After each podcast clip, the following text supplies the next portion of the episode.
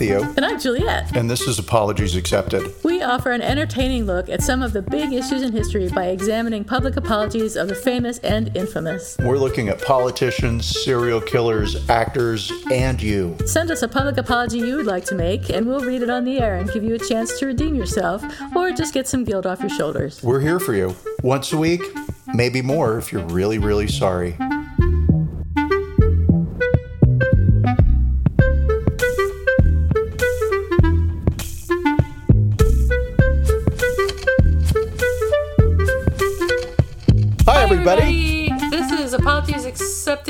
The, The podcast. And I'm not Theo. And I am not Juliet. And today we're enjoying sunny weather in San Francisco. I don't know what it's like in Austin. What's it like in Austin? It Theo? is gray and cloudy, but it's not cold anymore, so Oh, that's that good. is all right. Now it's the temperate time of year where it feels You normal. it's spring?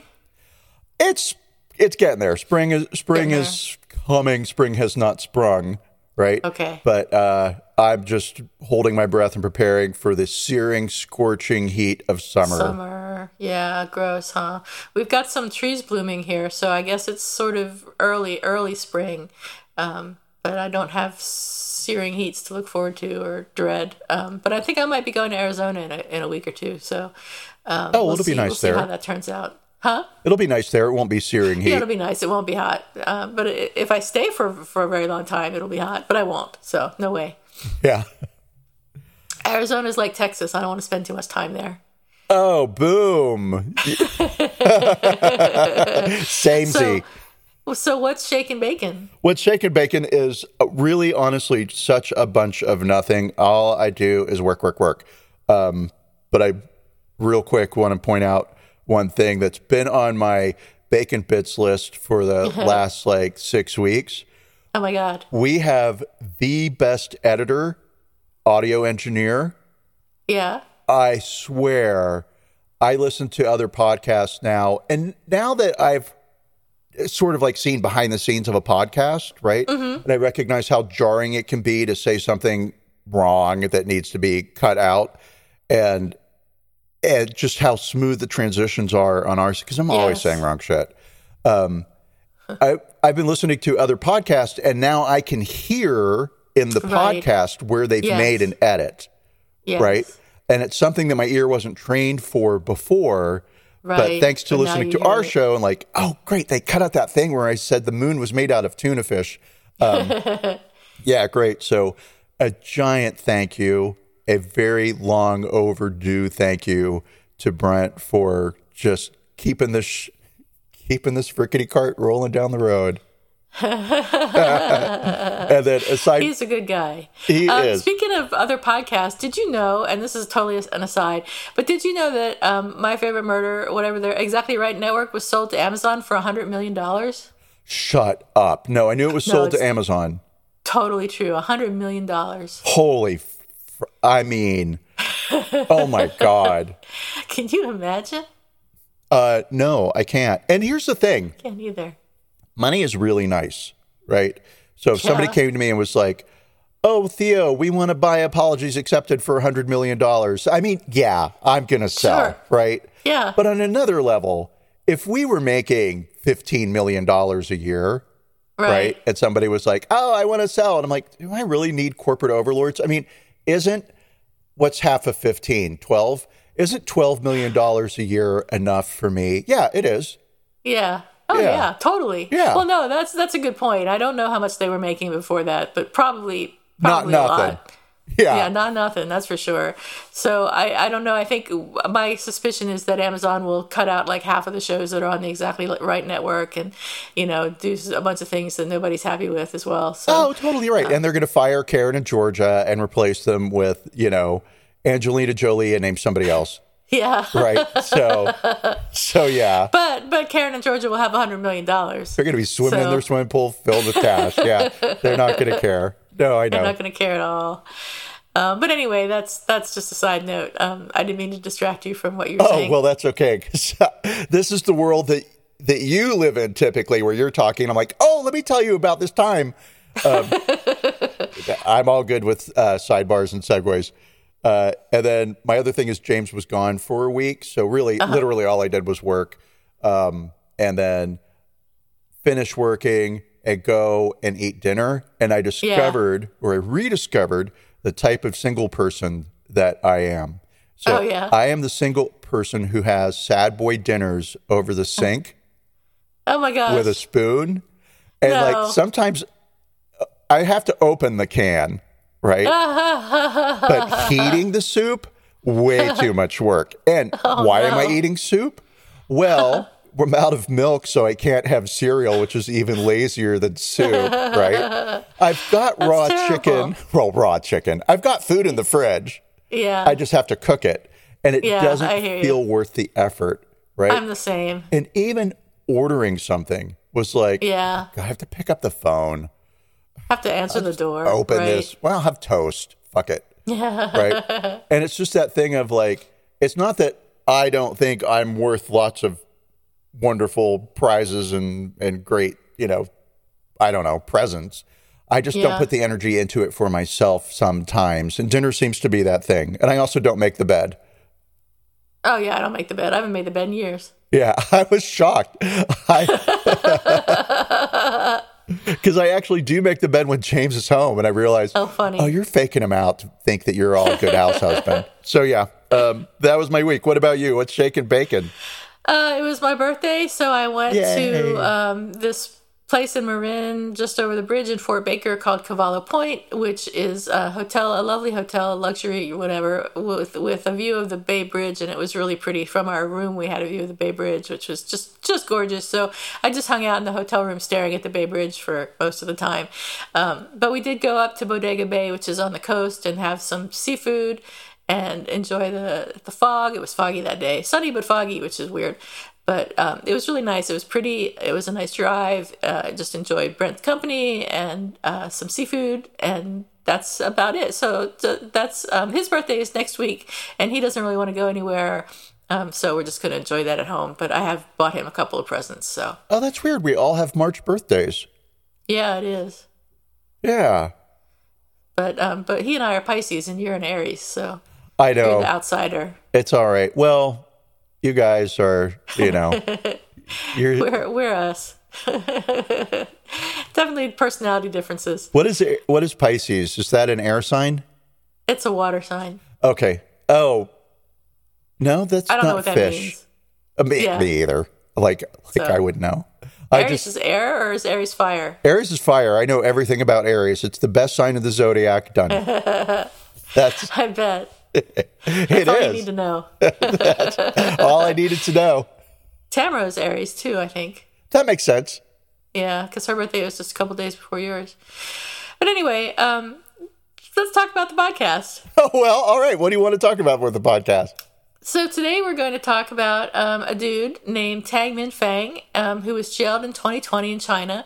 He was jailed because he reported a Foxconn factory's forced student labor internship to China Labor Watch. Uh, the Foxconn factory in the southern Chinese city of Hengyang used school children working illegally long hours to manufacture Amazon's popular Echo, Echo Dot, and Kindle devices. Now, I don't know. Now, these school children were like 16 to 18 years old, so it wasn't like they had five year olds working in the factories um, that I know of, anyway. But um, I don't know why. I guess it's legal in the U.S. to have kids 16 and over work, but they have Well- certain hourly restrictions or something. They can only do it certain times of the day and for certain hours. Yeah, and, and in certain industries. Uh, however, the one exception to that in the United States is agriculture. So Oh. in agriculture, a child 12 years old and up may work legally in the fields or in, on the farm. Doesn't have to be in the field, right? Um, and that is full time labor. So it is Wow. perfectly legal for a 12 year old child, an American 40 hours a citizen in the United States, to be employed. So I'm not say, talking about working on the family farm, right, where you have chores and you're working for Uh-huh. Free for your parents. Or So it could be factory farming in Perdue Yeah. or whatever. Yep. Oh my God. Yep, strawberry fields forever. It is uh, 12 years old, and you can work 50 to 60 hours a week, Shit. and it's legal. so do they have to go to school at the same time? No, not that I. I don't know about the how the schooling thing. I don't know nothing about no schooling. Um, I guess if it's agriculture, maybe they don't have to go to school. At least I think that used to be the case. I again, I I don't know. I just I just know that um, that is the law in the United States, and currently there is no measure or act in Congress to revisit Change that? agricultural age limits for Wow. laborers. I wonder how many children that young are working in agriculture. I Don't there's know. no way we'd have to drive out to uh, different to fields and count personally. Yeah, I mean, there's no way to know Nobody's that. got time for that. We've already got jobs. So, um, so um, yeah, so it's 16, 18 years old working at the Foxconn factory in Hengyang. Um, and the Chi- China Labor Watch published some reports using information provided by Tang Mingfang. After reviewing the reports, Amazon conducted their own investigation because um, obviously the Amazon's um, Echo and Kindle devices were being made at the factory, um, and Amazon confirmed the use of children in the factory. The students were illegally hired by Foxconn and forced to work overtime. Tang said workers regularly exceeded the limit of 36 hours of overtime a month, with some on the assembly lines over 100 hours a month during busy periods. 100 hours a month. If the students refused to work longer, the factory would contact their teachers to persuade them. If the students still refused overtime, they had to ask their teachers to help them resign, which I'm sure didn't go well. Um, the internships the students did at the Foxconn factory were not relevant to their studies, and the students told China Labor Watch that they were threatened that they would not be able to graduate if they didn't complete their internships. So obviously, this is forced labor. It's it's forced labor under the guise of oh, you're going to learn how to work. You're going to learn a skill. You know, their business, right? right, exactly. And it's a When paid internship, which is the dream. labels on boxes or something. So, um, so after Amazon investigated, they did require Foxconn to improve the working and living conditions, to increase workers' wages, and to dismiss the supervisor of the factory as well as the human resources manager. However, Foxconn then characterized these abuses as trade secrets and had Tang detained under criminal law and sentenced to two years in prison in July 2020. So they said these things that you told China Labor Watch are trade secrets, and we're going to jail you for uh, disclosing trade secrets. We're breaking the law, which is a trade secret. That's how we're Right. earning profits. Therefore, you're in trouble. and they got away with it. Um, and according to China Labor Watch, student forced laborers are common in China, and the situation has been reported and exposed by media and scholars, but no factory that uses forced labor has ever been punished. Additionally, in one year alone, 2010, 14 workers at Foxconn's Shenzhen industrial complex committed suicide by jumping off the factory roof. And Foxconn responded by introducing a ban on suicide and removed protections from the families of workers who committed suicide. Stop. Nope. They put a True. ban on suicide. True. There have been too many suicides this month, everybody. You Stop it. no more. And then we're going to take away protections from your family if you do commit suicide. So it's horrible. Um, I, I don't know what to say about it except that it's, it's horrible. And Foxconn is China's single largest private employer. Uh, Foxconn's owner, Terry Gou, is the wealthiest man in Taiwan with a net worth of about $7 billion. And of course, Amazon's Jeff Bezos is worth an estimated $170 billion, uh, a fortune that I think The Guardian said he acquired against a backdrop of global reports of misery for Amazon's warehouse workers, exhausted by the demands made on them in return for the most basic of wages. Union and workers' rights group have protested about low pay and harsh working conditions. I mean, uh, Yeah, if yeah, I mean, know. Not not only are you working in a factory and you get abused, but if you report on the abuse, you're jailed. So I mean, it's sort of like Russia or something in, in the old days, or maybe now. I don't know. uh, it's you know, just hearing that, it's it's so obvious that it's all one giant pyramid scheme. Somebody Yeah. at the top is worth Yeah. 170 billion dollars, Right? right? Who's uh, how much is he making a minute? I have no idea, right? But it's know, got that's a lot. ridiculous amount of money a minute. Yeah. And then you have these kids who are working for him, admittedly indirectly, but it doesn't matter. They're still in the supply chain, yeah. right? Yeah. And and these kids are earning a dollar a day. Right. Something like that. Not very much.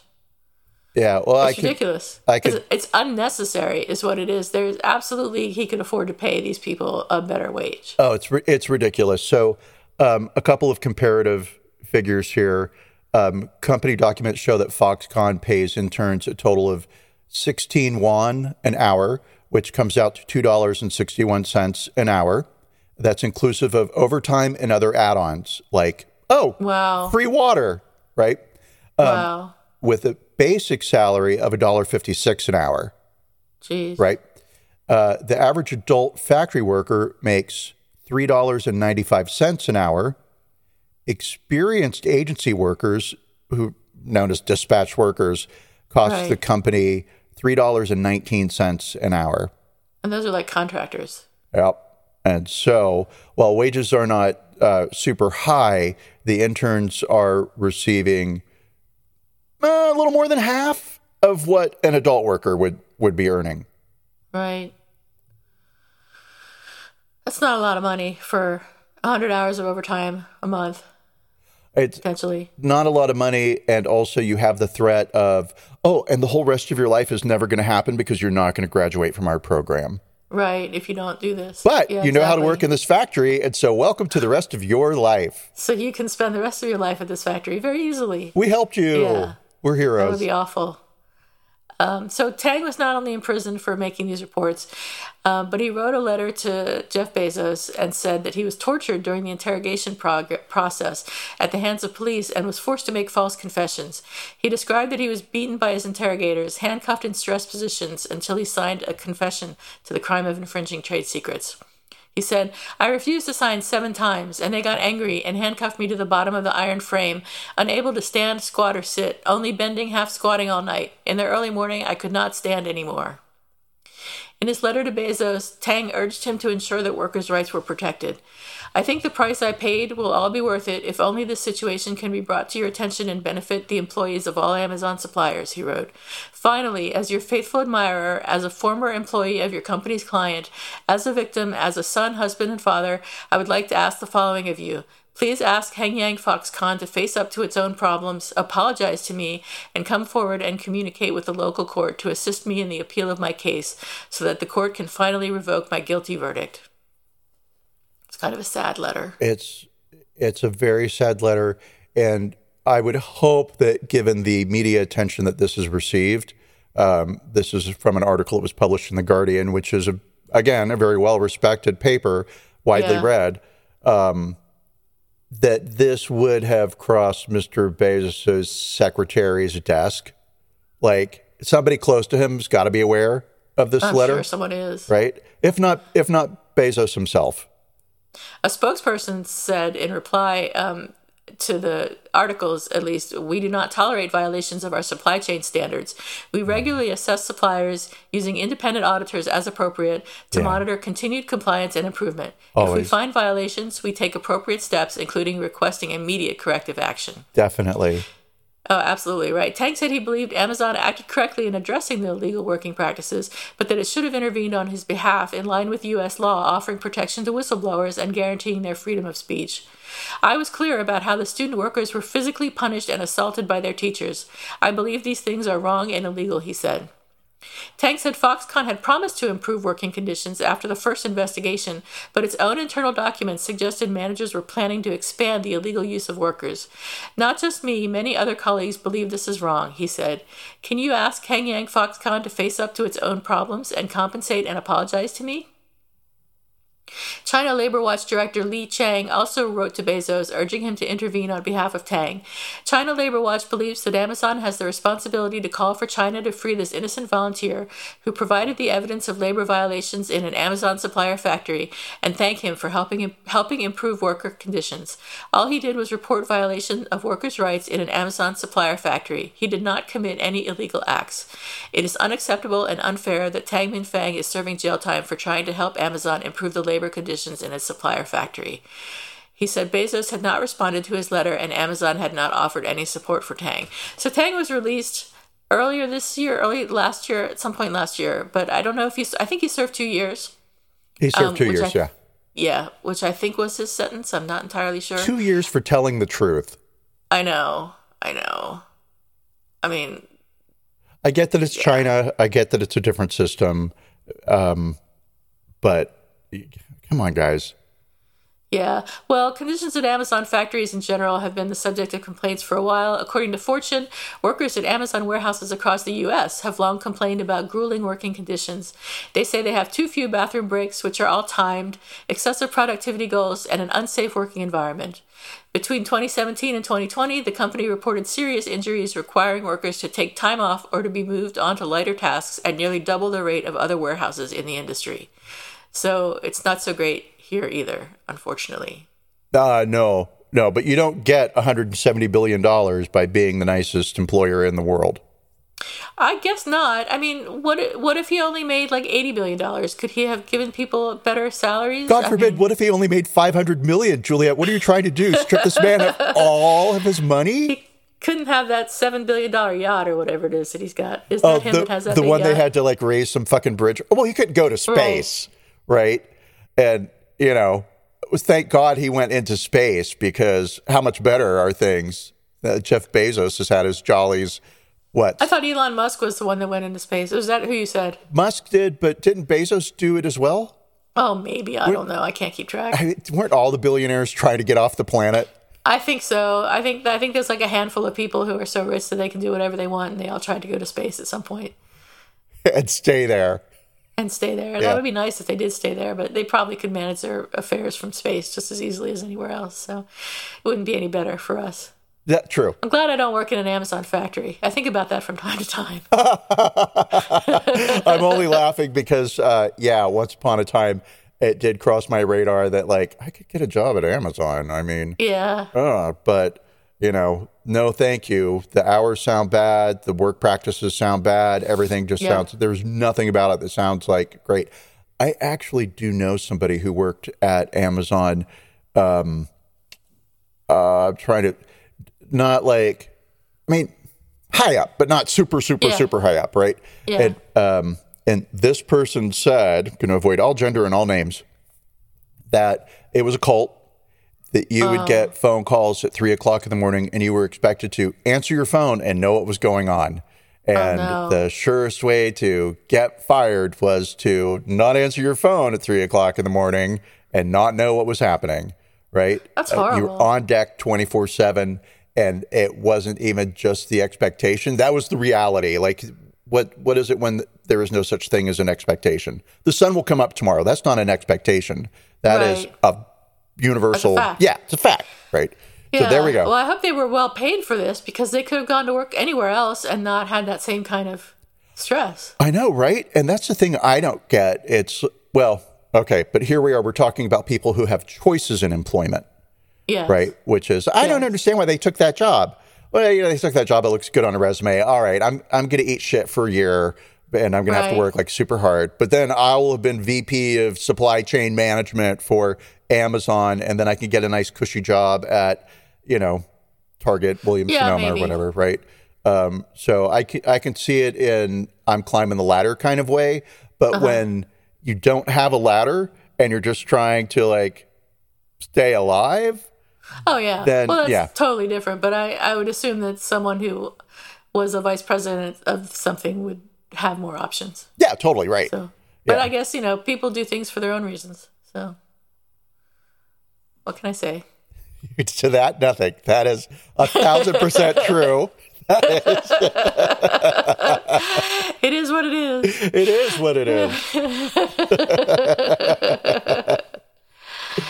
so that's all I have about this uh, unfortunate event. Um, have you got any details for us? I do because, um, as I mentioned in pre-show, some of this story just felt very obvious, right? I mean, Mm-hmm. why would a corporation allow children to be employed? Well, because they're cheap and you make more money, right? Right. Why would a corporation do things in China? Well, because it's cheap, right? And it Yeah. all comes down to profit and money and blah. Um, But that's also the reason why children enter the workforce. It's about poverty, it's about earning money.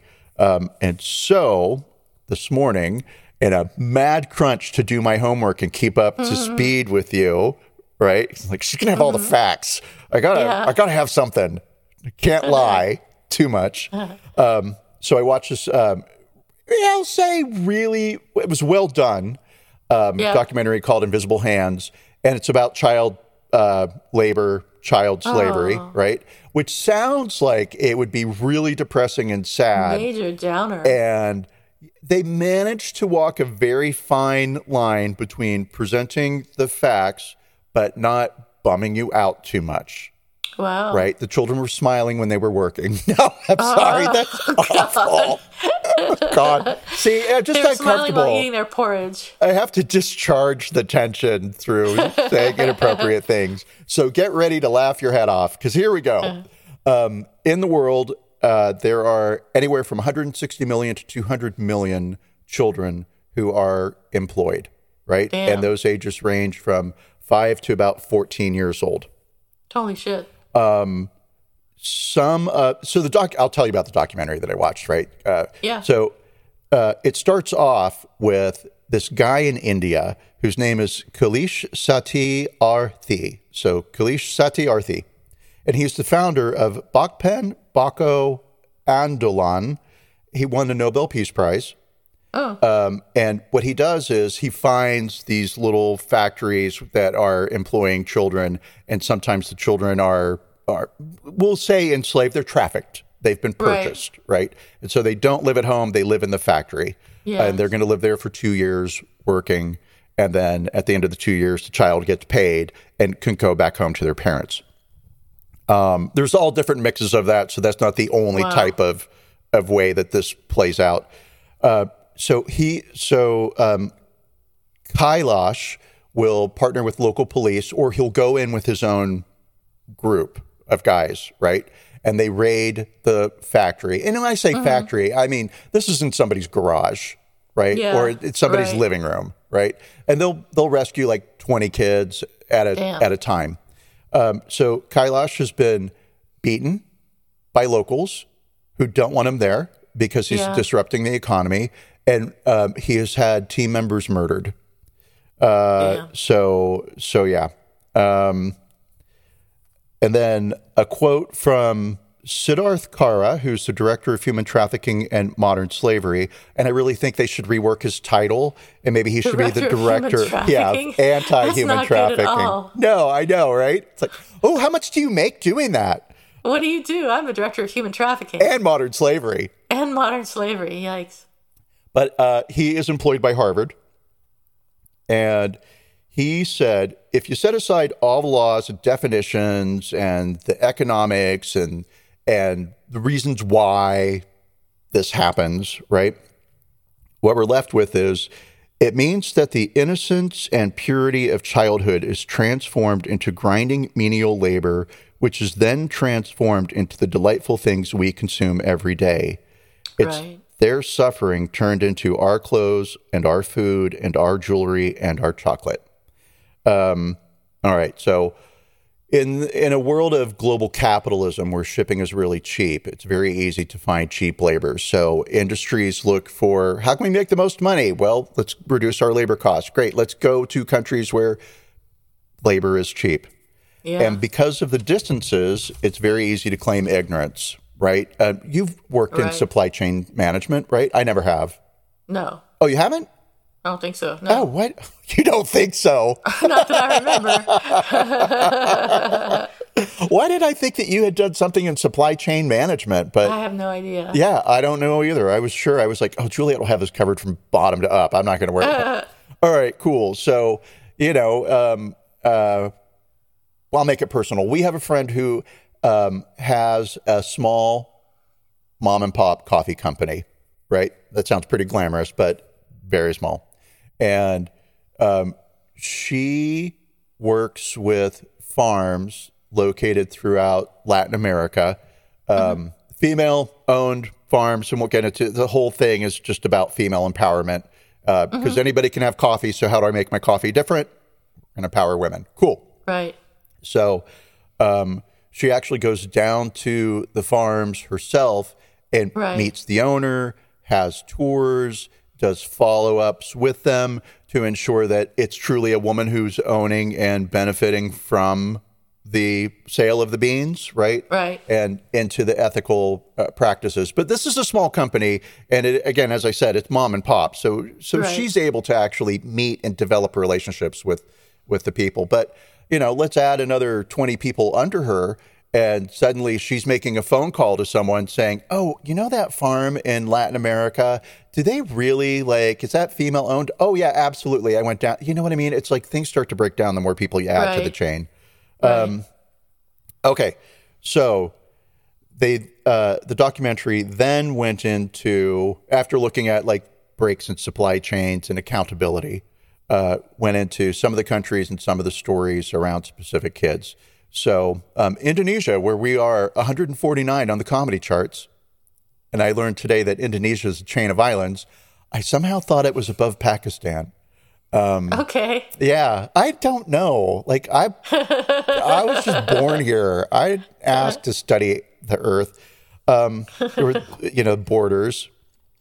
Okay, so uh, Indonesia is the world's largest supplier of palm oil, and palm oil is a shelf stabilizer. So it prolongs the product of a life, right? Everything from chocolate Okay. bar to shampoo to you name it. Palmolive is is palm oil. Sorry, is Yes, everywhere. palm oil. Palmolive uses palm oil.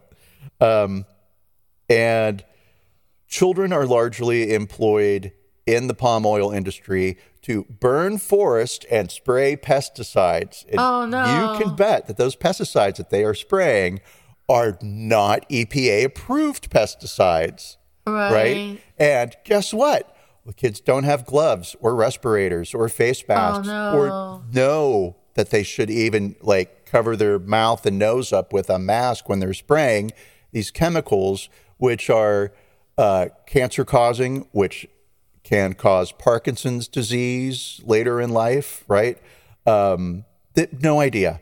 And the employers purposely don't supply the kids with safety gear. Why? Because if they did, then they would have to admit that they're employing the children because they gave them equipment to use, right? Oh no. So what happens is um, the parents who, you know, we're, again, we're talking crushing poverty here. So um, the film crew went to the plantations and interviewed workers. And there was a mother who was there who she's working in the field right? And she brings her child with her because Yeah. if she doesn't clear and she doesn't produce her quota which is ridiculously high and impossible for one person to ever achieve right? She has to have help. Uh, she brings her her little son to help her. And and he works from 7 a.m until 8 p.m five days a week easily right and the mother was was happy that she had a son who could help her wow. because otherwise she wouldn't have this job right. right Right. um, so got it um, they interviewed a little boy who was 12 years old in the palm fields and he said if my parents need i if my parents need my help i can only accept this situation um, the largest company that produces uh, refined palm oil, right, is a company called Wilmar, W I L M A R. It's in Indonesia, and they provide the palm oil to Colgate, Procter and Gamble, Kellogg's, Nestle, and Unilever. Name a product, and and Yeah. it has palm oil in it from these farms where children are oh, that's depressing. are hired. Yeah, there there is literally no way around consuming a product that does not involve a child's labor on some level, right? Um, so, which I know gets really depressing, but we're going to find a way not to be depressed about it. Um, okay, so out of all of these companies that I've just named, Nestle was the one company to acknowledge the problem. Oh, yeah, there there's child labor, and the producers of the documentary met with the guy whose name I don't have and title I don't have, but basically his job was global supply chain manager, blah blah blah blah blah, and Right. and he said to the um, to the production team, yeah, we make certain that our suppliers are not using children.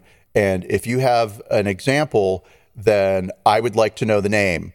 And the producer said, every farm we visited employed children, and some of them were trafficked.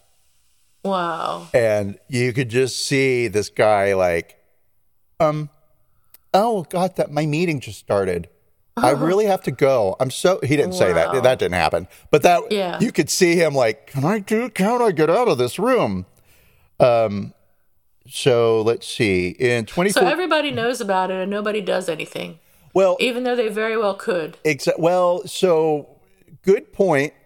Hold on to that. Stick a pin in it because right. that's how we're gonna. Well, actually, it's not how I'm gonna wrap it up. It's how the documentary wrapped it up. So that's why we're able to like look at this really sad subject and then walk away with a, oh, okay, all right. I'm glad I watched it. Okay. I know some facts. Uh, let's see. There's a company called Transparentem. I don't know why it has that name. Um, and they go about and look at supply chains down to the level of going into people's garages who are crushing berries, let's say, right, or whatever crazy thing happens, looking um, looking for children, and they report that up to corporations, right? Okay. So there there is a way to know who is producing your goods, but uh, willful willful ignorance. Um, Indonesia is the world's fifth largest tobacco producer, having half a million farms. There are 250 million people who live in Indonesia, and there are 3,000 labor inspectors for the entire country. And the labor Wow. inspectors are supposed to go out to the fields and the factories and the shops and the blah Right. and enforce labor laws, right? And obviously, that's not enough people to do that job, No. which is how the Indonesian How government happens. can allow these children to work because enforcement just doesn't happen. Enforcement is half hearted, right? Because there's a buck to be earned. Um, in the USA, children 12 and up can work on any farm. Small farms and family farms, there's no age limit. So if you're five years old and your dad owns the farm and your dad wants you to go out and collect chicken eggs, you're going to go do that. And sure, that's a chore and it's different when it's your family, but that's also what's happening in these palm fields. My mom's going off to work and we're a family. And so I'm going to go work in the family's palm fields now, but the family doesn't own the palm field. Uh, the family considers itself lucky to have a job. Uh, so in the USA, again, uh, children work collecting blueberry, collecting? No, picking. Picking. Picking? Sure. Yeah, collecting is fun. That's what you do with like Nightmare Before Christmas figurines, right? Right. Um, that's a reference. It's personal to me. Uh, blueberries, strawberries, and sweet potatoes.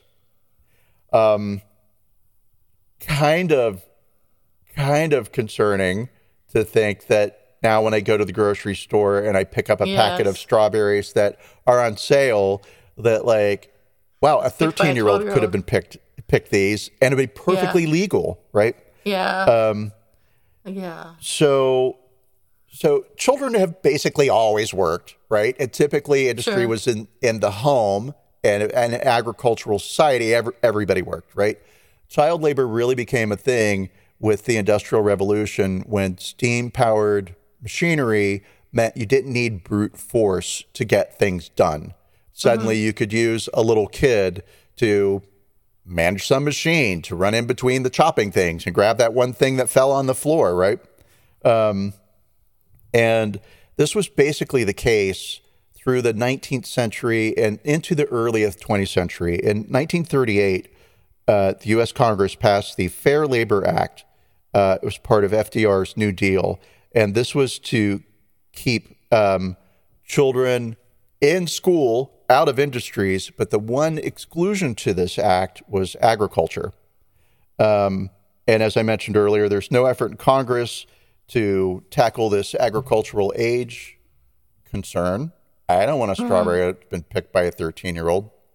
Um, okay, so let's see here. In Ghana, we're just going to kind of skip around. There are 2 million children between the ages of 5 and 14 who work in gold mines or on cocoa plantations. Oh no. Ghana and another country called, and you probably know it, I'm going to mess it up, Delivra, Olive the Delivra. It's another country in. Africa. I've never heard of it. Um, it was, I don't know, it sounded really pretty. Um, Okay. So Ghana and this other country, this name I didn't write down because I was like, I'll never be able to pronounce it. Dolliver something. Uh, produce 60% of chocolate in the world, right? Um, the Cocoa Board of Ghana regulates itself and they provide oversight in conjunction with uh, government approval.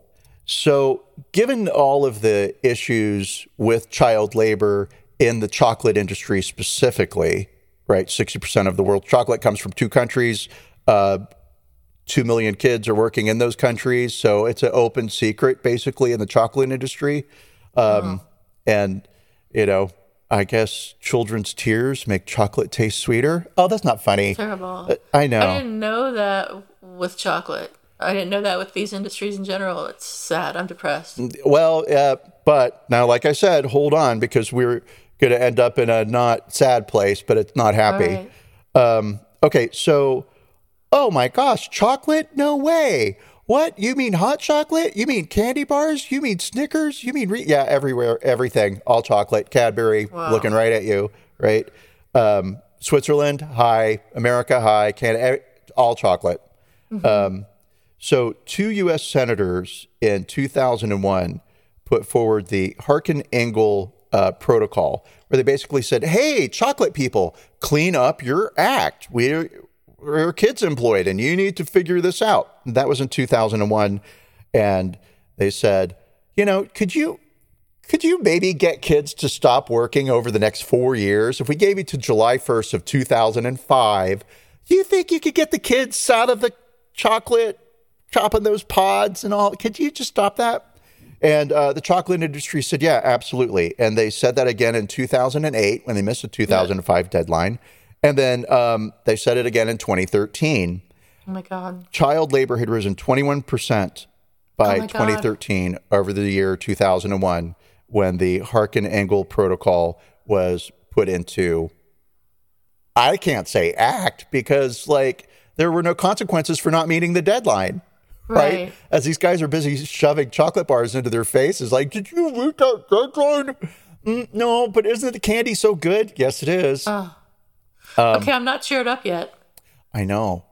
And, and wait, because Okay. because here we go. Um, Okay. China, where we were talking about Yeah. our our dear friend who was wrongfully imprisoned. Um, China, and from 1990 to 2010, China went from the seventh largest manufacturing manufacturer country, right, in the world, to number one.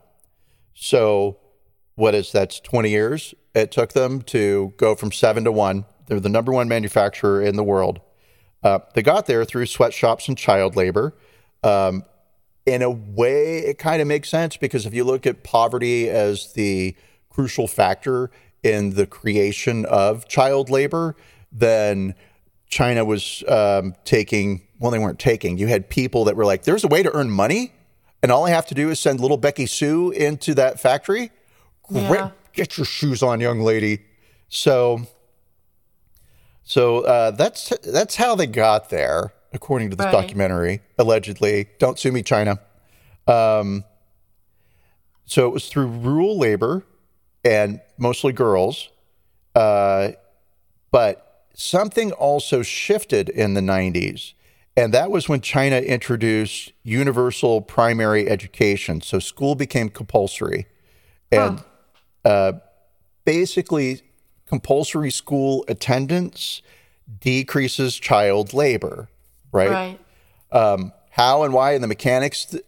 I mean, I get why. If the children have to be in one place and not the other place, Right. then it makes sense. And then the, the factories have no choice but to hire adults. And one of the guys in the documentary made a point of, you know, there's 200 million working kids, but there's 168 million unemployed adults. And so all we have to do is shift to that, right? And a lot of those adults who are unemployed are the parents of the working children, right? And it's not because the parents don't want to work, it's because the parents aren't going to get hired. The kid's Right. going to get hired, right? Right. Um, okay, so that's cool. Thank you, China. Compulsory education. That's going to decrease our child labor issue. And, and it did, but then there's a loophole. And the loophole is what was happening at Foxconn. And that loophole is that high school students between the ages of 15 to 17 can um, spend their summer vacations working as interns in factories. They are supposed to be learning management skills and fill in the blank with other kinds of nice sounding things, but that's not the case at all. They show up in their manual labor and they are just working. They're working incredible numbers of 16, 18 hours a day, right? Um, very few breaks and and just not a lot of fun. And you can't quit because you don't graduate, right? Right. Um, so yippee. Um, and so the uh, the documentary interviewed a couple of 15 year olds, and they were like, "Hey, how do you like working in this factory in China?" And the kids all basically had the same statement, which is, um, "This is something I have to do. It's part of my education, and I I don't like it, but I I need to graduate." Right. Um, okay, so in India, we have 30 million children under the age of 14 who are working. Um, they are largely employed in agriculture, embroidery, jewelry making. They also are working 16 to 18 hours a day. Um, yep. And these products are sold in IKEA, Target, Home Depot, Amazon, Wow. name a store. It, yeah, it's just, it's there, right? Okay, Um, I'm still not feeling better. I know. Well, and, and I'm, I'm sorry for this one because now you're going to feel a little bit worse. Oh no. Yes. So mica, which is a mineral that's Yeah. I guess kind of glittery and put into makeup and car paint. Um, children are used to mine mica, Oh no. and so basically all makeup and all car point, car point, car paint employ child labor to get that really beautiful glinty, you know, sheen. Um, and BMW is the only company in the entire world to say we are not going to take mica that's mined in India. Sorry, I should have pointed out all this is happening in India. Um, we will get our mica from other places where we know that they can prove children aren't aren't working. wow. Right. Um, yes. So Only one car company. only only one company. Revlon only didn't say that. Not even makeup. yeah. Uh, I don't know. Name another. I only know Revlon. Um, Yeah, L'Oreal. I mean, they're probably all L'Oreal. owned by the same people, but probably, yeah, probably. And that person is not a child. uh, right. That's right. no, Okay. children have no power. So th- there's a little bit of there's a little bit of what we, what can we do, right? Um, And so what we can do is obviously corporations only exist because they supply goods that people buy, right? And so you could say like, well, I can't I can't not buy something that has palm oil, palm oil in it, right? Because it's just it's everywhere. And so, uh, what am I going to do? So you can look for labels that are uh, listed. Fair trade is one. Right. Uh, there's another one that's called GoodWeave, which is Okay. uh, particularly for the rug industry, right? Where Okay. children are massively employed. Um, These two companies, or two organizations really, ensure that child labor um, is not a part of the supply chain. And uh, let's see here. So, kind of the last little bits, um, just interesting points. The largest 175 economic entities in the world, of those 175, 50% are corporations and the other 50% are countries. Huh. Wow. Um, that was five years ago. Today, 65% are corporations Huh. right? Um, and so it's up to the corporations to manage this problem. Corporations bow down to the will of the people ish, right? And so one guy uh, in the documentary pointed out that he actually was glad that corporations had such a large share of of this issue because a corporation can do something in 48 hours that a government might take 10 years to accomplish. So he really felt that the hopeful thing here is that these are supply chain issues and that as people are aware of them, people can do something about it by putting their money where their mouth is, basically, um, and that companies will respond to that. And one company that was held up as a shining example, guess, Oh my god, I have no idea. yes, it's a big one. Apple. Yes, you guessed right. Really? Uh huh. Yeah. Oh my first God. guess. Brava. Brava. I'm surprised. I know I was too. I had to like stop it and rewind because I spaced a little bit, and then I was Yeah. like, "Oh, what horrible thing did Apple do?" Because that's uh, Yeah, I only That's expected that. Yeah, Yeah. And no, so um, get ready for this, Apple, our hero. Um, so Apple audits their supply chain and they punish suppliers that they catch using children. Oh, they punish a supplier. What do they do? Not give them $100 million, but only $99 million? Yeah. No. Um, first of all, the supplier has to release the child and send the child back home at the supplier's expense. Doesn't matter how much you paid for the kid. Um, okay. And then the supplier has to ensure that the child is in school. And a lot of Wow. these kids don't go to school because one, their families need the money, and two, Right. it costs money to go to school. You have to buy pencils, you have to buy paper. You know, Yeah. you have to buy a book, maybe not, but you do have to buy some things. And Yeah. spending the money on a pencil or spending the money on food, it's not going to be a pencil, right? Yeah. Um, okay, great. And then they have to wait for it, wait for it, wait for it, continue to pay the child's wages until the child is of working age, right? Wow. So fuck around and find out with Apple. Um, I I was mightily, heartily, beautifully surprised by that. Um, and also, Apple. Um, I don't want to say that they. We. What am I going to say? I'll use the word allegedly. Okay. Apple allegedly um, has a policy of full transparency and full disclosure. And the reason I say allegedly is because you know somewhere, somewhere there's going to be like one thing that happened. But um, where they publish all of their suppliers that they work with and they report any issues regarding child labor with a supplier, it's all public knowledge.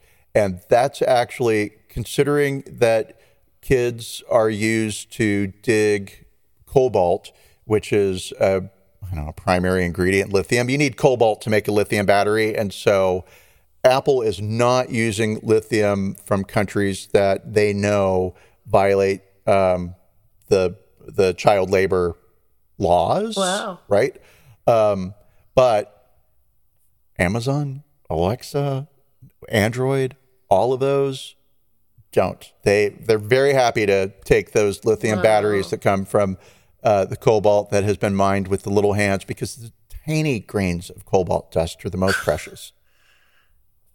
Um, yeah, and then in the documentary they did this thing where they went um, they went to Africa. I don't remember which country it was. It may have been Nigeria, and they posed as uh, cocoa bean farmers looking for children to buy. And Wow. they bought some children. Guess how much a child laborer costs to purchase? This isn't even just like rent, right? God, I don't know. Fifty dollars. Oh, more than that. Sorry. Oh. Sorry to disappoint you. A thousand dollars? No, less than that. I'm going to make your day. More than that. Five hundred. Less than that. Two fifty. So close. $230. Oh my uh, god. to Oh my god. to hire to not hire i'm sorry To buy. a kid and these That's kids insane. are are being trafficked from other countries so in ghana you know they're coming from name it yeah. right. Yeah. Um, yeah. yeah and so and and within that after they bought the kids um, the police came and arrested the traffickers and then the kids were sent back home and the look of confusion on these poor kids faces where it was just like what happened Yeah. i i thought i was going to be working and earning some money Right. some kids are forced into it by their parents and are told go and don't come have back until you bring Yeah. money Yeah. right and others it's it's a family unit going and working together Right. um yeah it's it's just it's not easy. But um, that was a dumb thing to say. It's not easy. Jesus.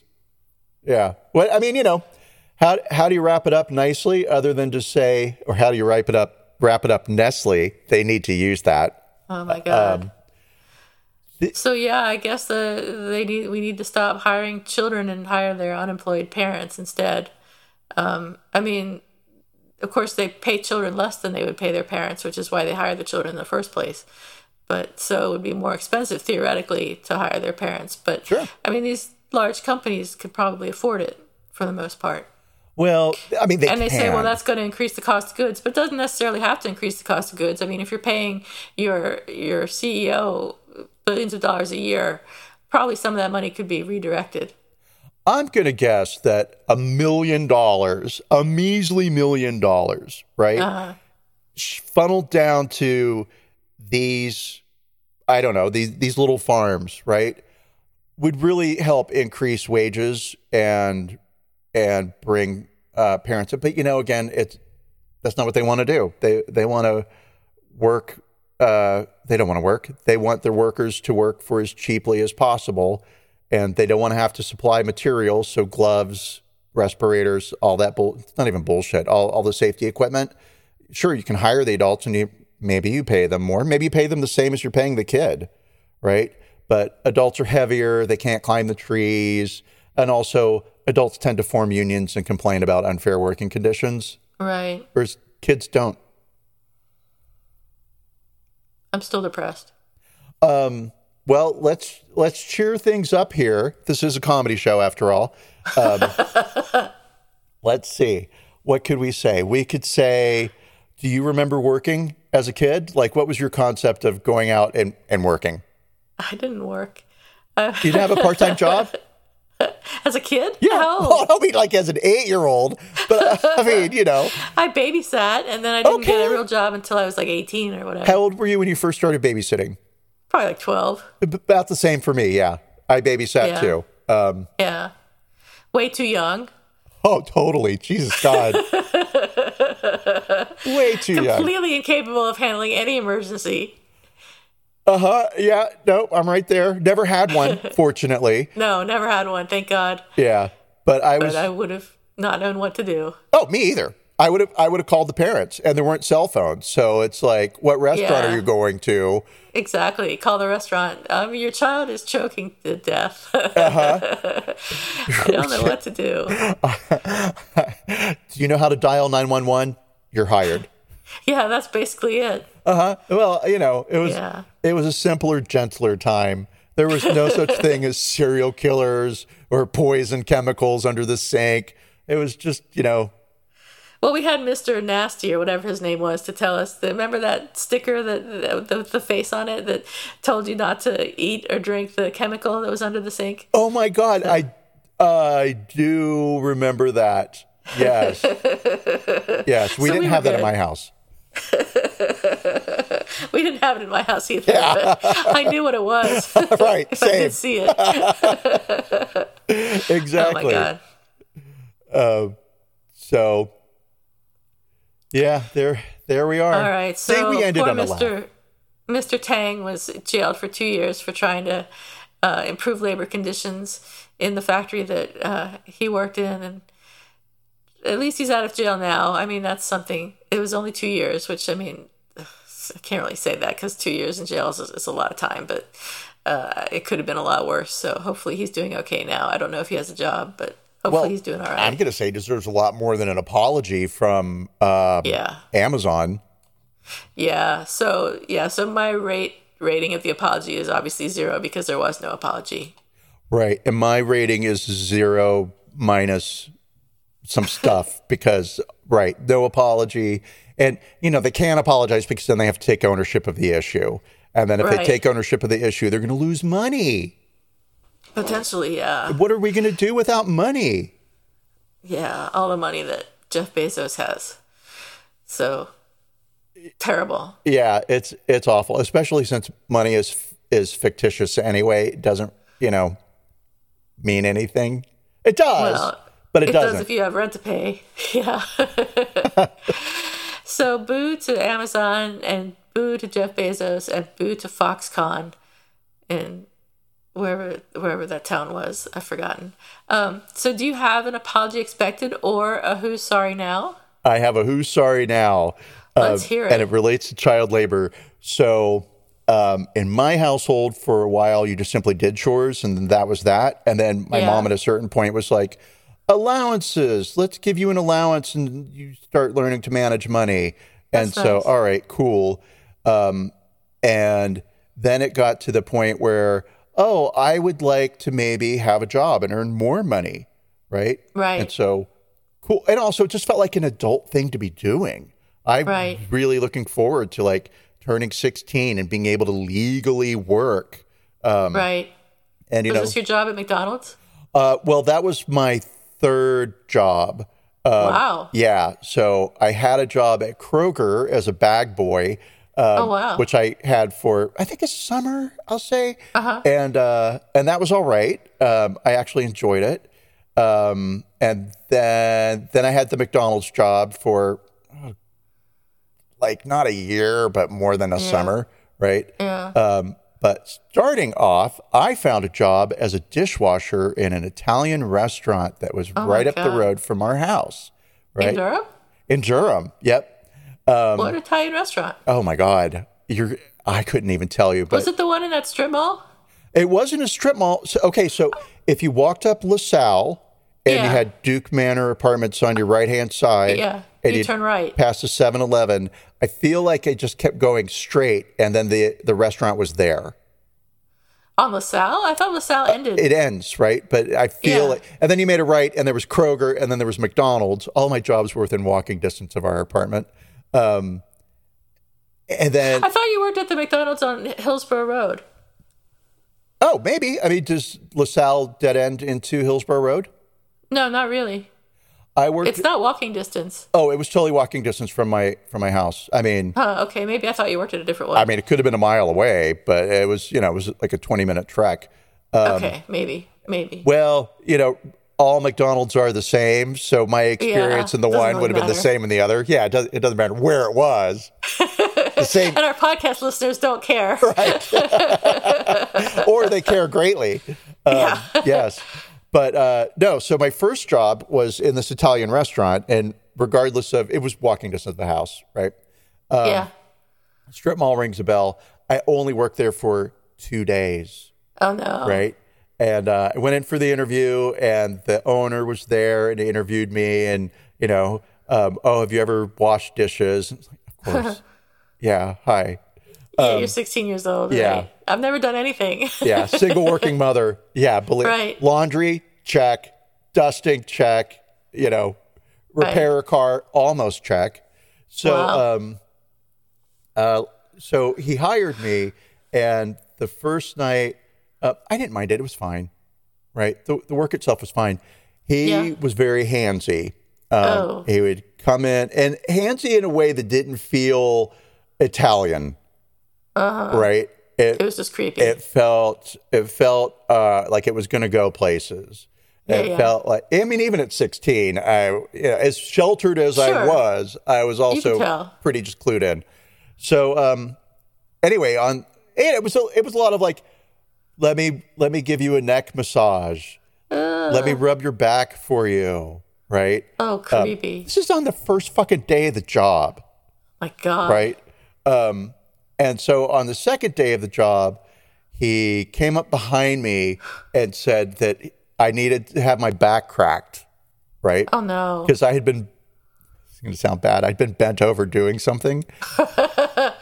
It wasn't Yeah. anything like that. It was, Yeah. I had been in the back of the restaurant picking up pieces of broken glass and throwing them into the bin, right? Okay. And he was like, "Oh, you poor thing, here." And so he got behind me and had me like put my hands on my shoulders and they picked me up by the elbows to kind of like pull me back up against him and do that a couple of times. And I went home and I told my mother, um, "I I don't want to work there anymore. I don't like it. The man touches me." Yeah. You would think that when your 16 year old son tells you Yeah. that a man Yeah. Uh. is touching him and that it makes him uncomfortable Yeah. right? That you might ask, more questions. Right. No. You know what I got? Oh my god. You're always complaining. Oh my god. Maybe not oh quite. Oh my God. Maybe not quite. You're always complaining. But it was, I'm sure, and it's just my mother lived in this world where th- things like that didn't happen on the job. Things like that happened in bathrooms, right? Okay. Like if Yeah. you go into the bathroom, don't let anybody talk to you. Right. Okay. Gee, mom, I don't know if you've ever been in a bathroom, but it's not really the place for conversation with strangers. um, yeah, and so she was. Oh my God. She was like, I just think if it were me and my son, sixteen year old son, came home and said this somebody had been touching him, I would be I would be in the car out the door on the, the way to the fucking restaurant, restaurant to get spaghetti dinner." No. Right. I understand Oh you've been touching my child. I want pizza. for every day for the rest of my life. So uh, anyway, it's that guy who owes me an apology, not my mother. He sure does. Yes. How creepy. Um, it was it was all that thing. But the other thing was for me going th- you know through that experience was my mother's not I don't want to say her absolute lack of of concern, but the touching just didn't seem to be the issue for her. It was like, okay, well if you're going to leave, he owes you for the 2 days you worked.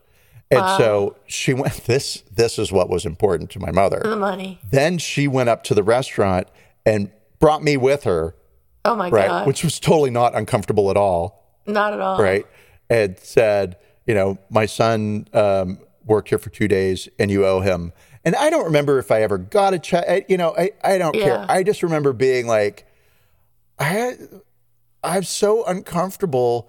And I really think the big issues being overlooked here, Right. right? Not that the guy needs to be in jail. He didn't touch anything important, right? Well, sure, Right. but still But- creepy, and probably you probably weren't really all that interested in telling your mother about things like that again.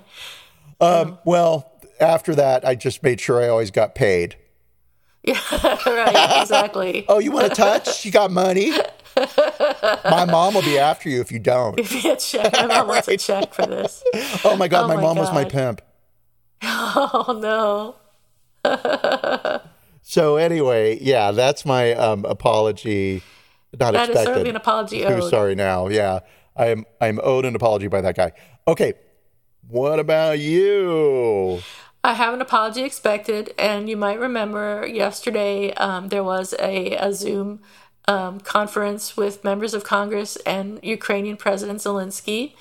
And the Republican senators Steve Daines of Montana and Marco Rubio of Florida shared photos on social media of Ukrainian President Zelensky in uh, a secure location during that video conference call, even though uh, members of Congress had been told not to tweet or post pictures about the call while it was in progress out of concern for Zelensky's safety, um, because Zelensky survived at least three assassination attempts over the last week. Uh, multiple House Democrats blasted Daines and Rubio, calling their actions irresponsible. But a spokesperson for, um, I think, uh, Steve Daines said this was a well reported call with over 250 people joining, and it was not a secure or classified briefing. The photo was shared before it was requested not to, and well into the call, and it had no identifying information. We should be focusing on what's important here, and that's supporting Ukraine. The only reason why anyone wants to make this an issue is partisan clickbait, which is bullshit. Bullshit, bullshit, bullshit. Um, if you want to support Ukraine, you might not want to divulge the whereabouts of their president Uh, yeah, who's trying to survive assassination attempts. So, uh, once again, fuck the Republicans and good luck to President Zelensky. a thousand billion percent. Yeah. So, I say I'm expecting an apology from Daines and Rubio, but I'm really not expecting an apology. I just think they, they owe us one. total. I don't think they're. They're not going to have the wherewithal to actually apologize because they're assholes. No, because to apologize means you did something wrong, and the Republicans Right. have so much cleanup to do with all their Putin kissing over the last five years.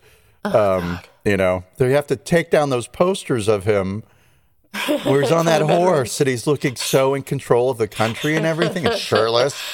Oh my god, Yeah. unbelievable. No, awful. Um, did you hear about the Airbnb support for Ukrainians? No.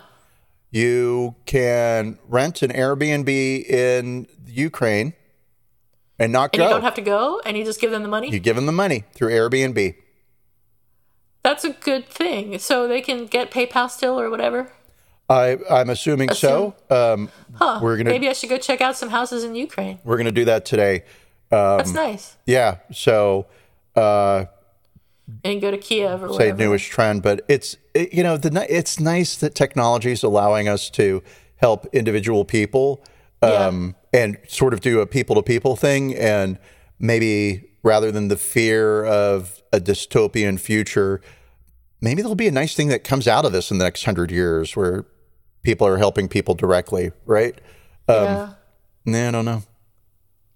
Fingers crossed. That's true. That's I that. haven't heard the news today from from Ukraine, but I hope it's not bad. Nothing's uh it's it's all the same, but nothing's worse, That's good. but it's not getting any better. I really anticipated that by now things would have calmed down and that this was just all a big show, but now it can only end in one way. Um and it's you know, it's all unfortunate. It hasn't even started yet.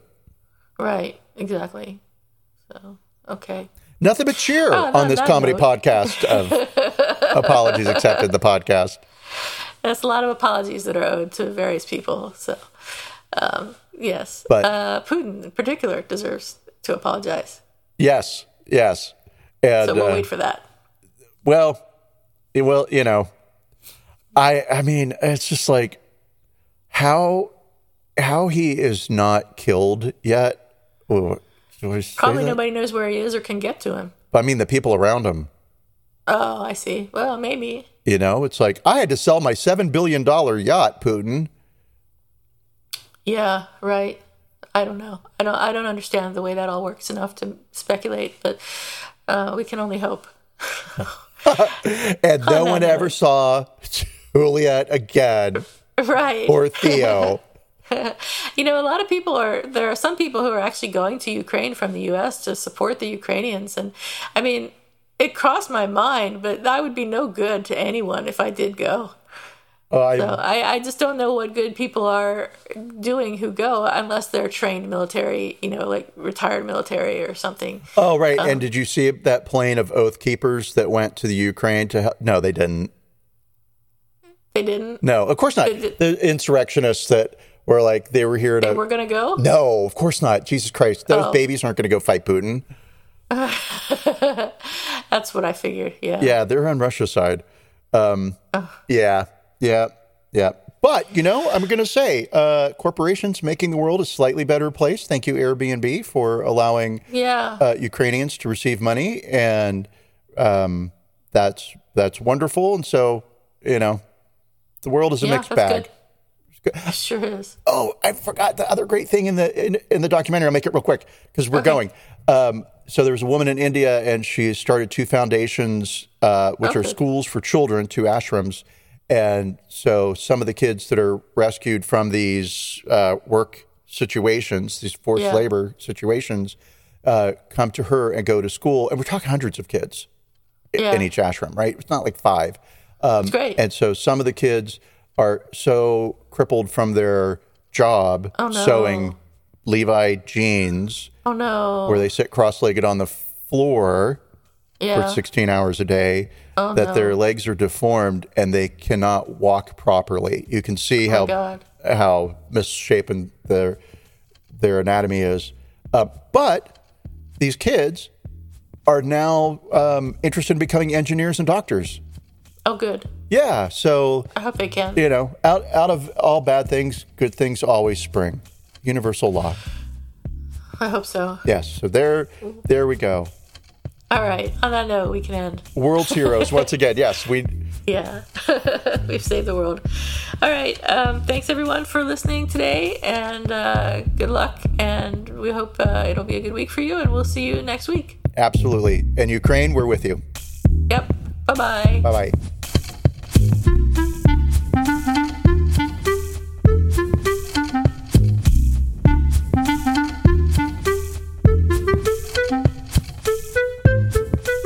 Thank you for listening to Apologies Accepted, the podcast. You can find links to the articles and the sources in the show notes. To submit an apology or find out more, visit us at apologiesaccepted.net, where you can also find our merchandise. We're on Twitter at Apologies Accepted. And on Instagram at apologies.accepted. You can support our important work at Patreon forward slash Apologies Accepted. And fuck Facebook. Bye. Bye.